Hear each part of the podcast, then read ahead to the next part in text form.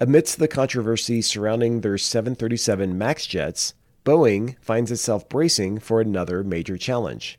There's a lot going on in the world, so on Fin Weekly, I cut through the noise and keep you updated on the most important financial and economic trends. I hope you enjoy and subscribe. Today is Wednesday, February 7th, 2024. First up, Powell's rate roller coaster.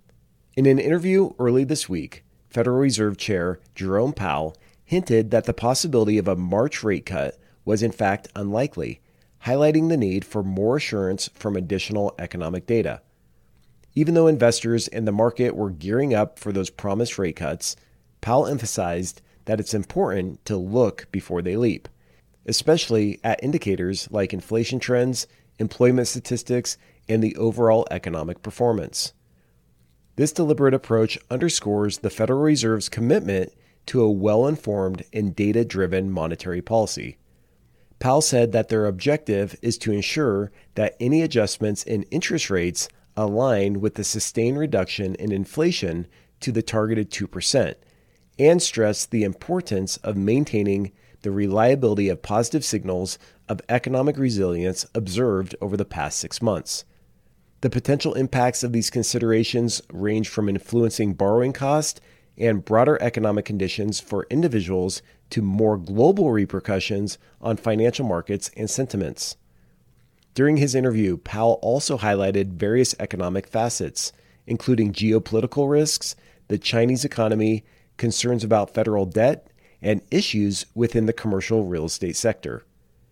And it's worth mentioning that he was adamant about the Federal Reserve's commitment to maintaining integrity in decision making and even took an opportunity to reassure stakeholders that political considerations played no role in their policy decisions.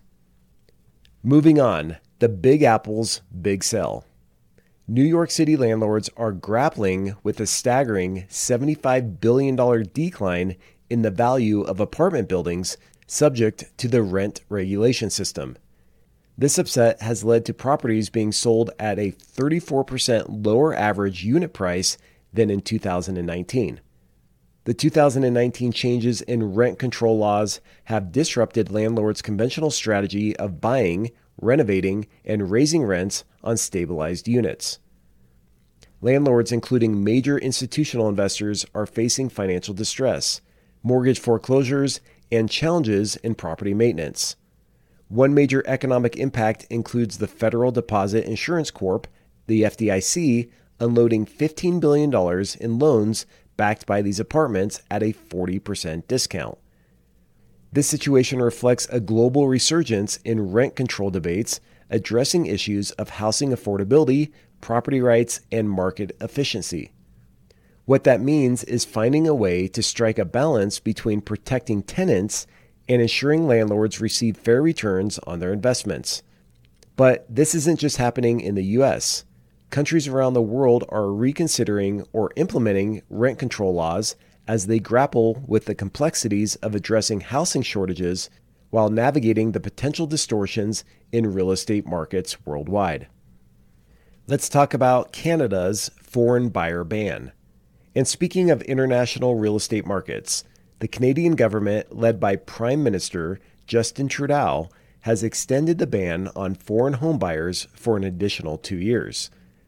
The ban, initially implemented in 2022, was set to expire on January 1, 2025, but has now been extended until January 1, 2027.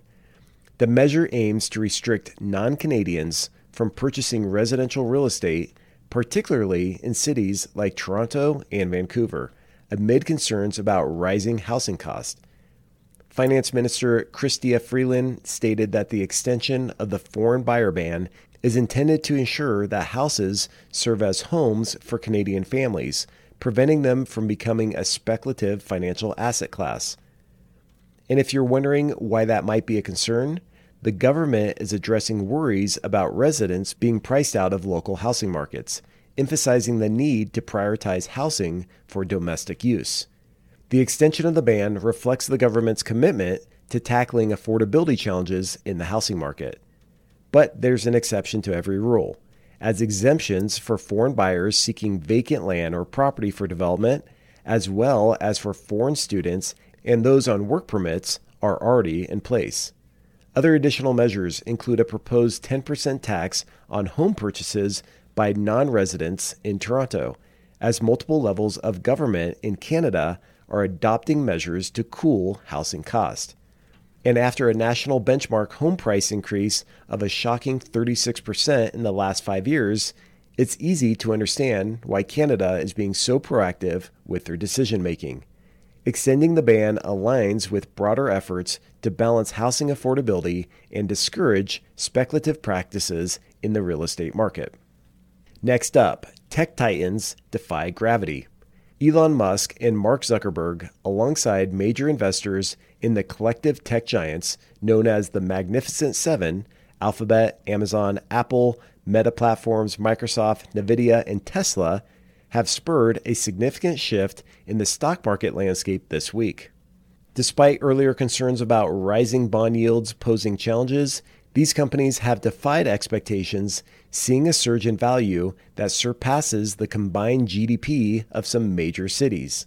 Meta Platforms notably led this surge in profits and was ahead of Tesla in market cap. This growth underscores the ongoing competition and changing dynamics within the tech sector and maybe the underlying tensions between their CEOs. I'm referring, of course, to the fact that Elon Musk's playful challenge to Mark Zuckerberg for a cage match, which never actually came to fruition. So, what do these sky high stocks tell us about the market? Well, the unexpected resilience of tech stocks amidst rising yields challenges conventional wisdom of market dynamics. In fact, the Magnificent Seven, including Tesla, have contributed to the S&P 500's growth, emphasizing their significant impact in the broader market. For my investors listening to this, you may find it beneficial to adopt what is called a barbell strategy, which means balancing investments in big tech with assets that may perform well in downturns. Moving on, wage hikes signal Japan recovery.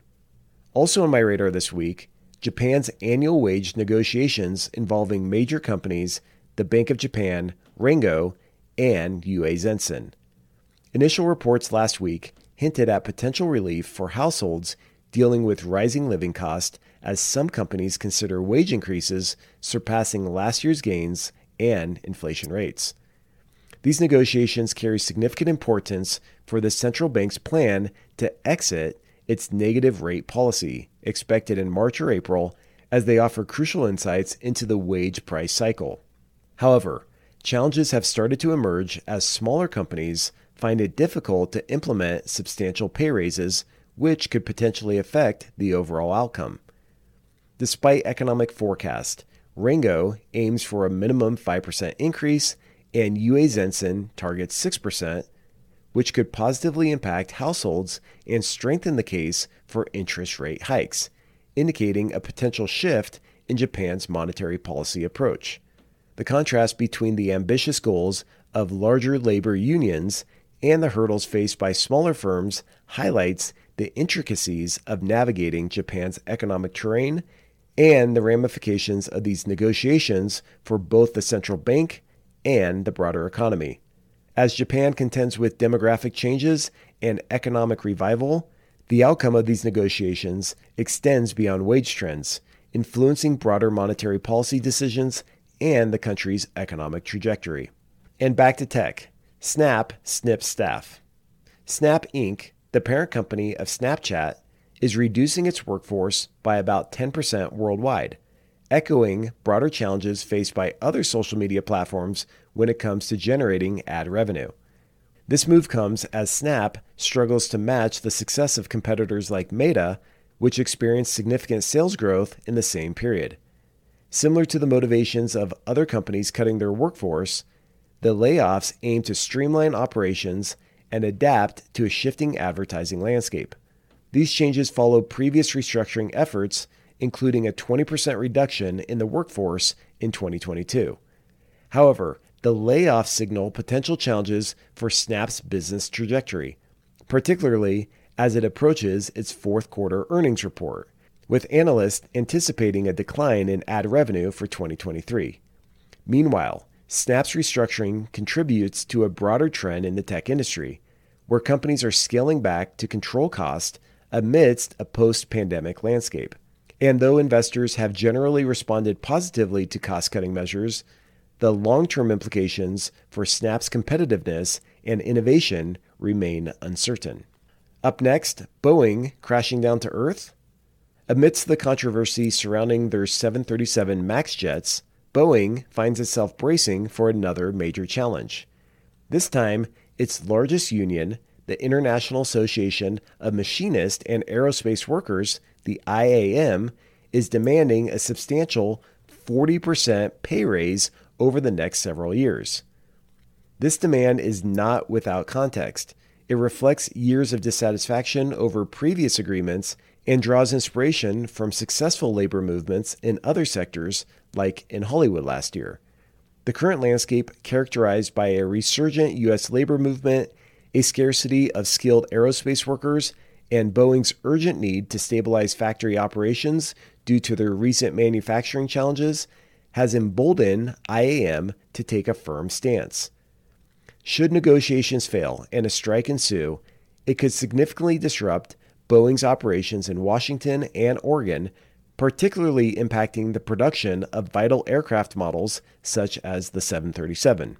Conversely, meeting IAM's demands could mean enhanced wages and benefits for thousands of workers. However, the ramifications extend beyond the factory floor. Boeing's global competitiveness and supply chain resilience are also on the line, with investors closely monitoring developments. Up next, Xi moves in mysterious ways. With their economy still in turmoil, Chinese regulators are poised to brief President Xi Jinping on strategies to tackle the nation's stock market decline, now signaling potential for significant government interventions. Reports indicate a rally in Chinese stocks, with the CSI 300 benchmark surging 3.5% and small cap equities making notable gains. With over $7 trillion lost in equities since 2021, policymakers aim to stabilize the market ahead of the Lunar New Year holiday to maintain consumer confidence. Despite potential temporary boost in market sentiment from renewed government efforts, ongoing volatility remains a concern for investors given past unsuccessful rescue attempts. The rebound in Chinese stocks may erase worries about broader economic stability amid global market turbulence, but long term recovery will depend on effective government measures and broader economic factors like trade dynamics and regulatory policies.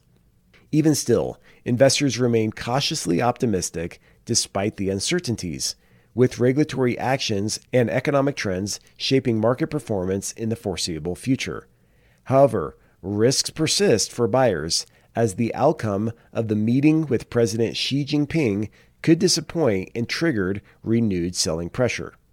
Looking back to previous examples, past market interventions suggest that state support can lead to temporary rebounds but may not ensure sustained rallies. Moving on, Wall Street looks to the east. In a major shakeup, Wall Street is making a strategic shift, turning its gaze from China to India. This change is being led by major players like Goldman Sachs and Morgan Stanley, who are backing India as the next big global investment hotspot. What's driving this upheaval? It's a tale of two economies. India's ambitious infrastructure projects stand in stark contrast to China's economic slowdown and mounting tensions with Western nations. Investors are enticed by India's promising growth prospects, stable political climate, and efforts to emerge as a viable manufacturing alternative to China. And as capital flows towards India, it not only offers investors diverse investment avenues, but also poses a challenge to China's longstanding dominance in the region. Further, this shift signifies a broader realignment of global economic power dynamics potentially reshaping trade and investment patterns worldwide. However, while India's future looks bright, investors must still tread cautiously and consider the inherent risks and uncertainties posed by its market dynamics and political landscape. This transition marks a pivotal moment in the evolution of global finance, with India emerging as a focal point of opportunity and transformation. And up last, New York Community Bancorp rocks market. Finally, intensified pressure from the Office of the Comptroller of the Currency, the OCC, prompted New York Community Bancorp, NYCB, to make unexpected financial adjustments last week.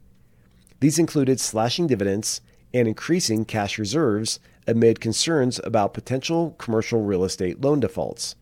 Influenced by discussions with OCC officials and the departure of key executives, NYCB's decisions spooked investors, leading to a sharp decline in the company's stock value.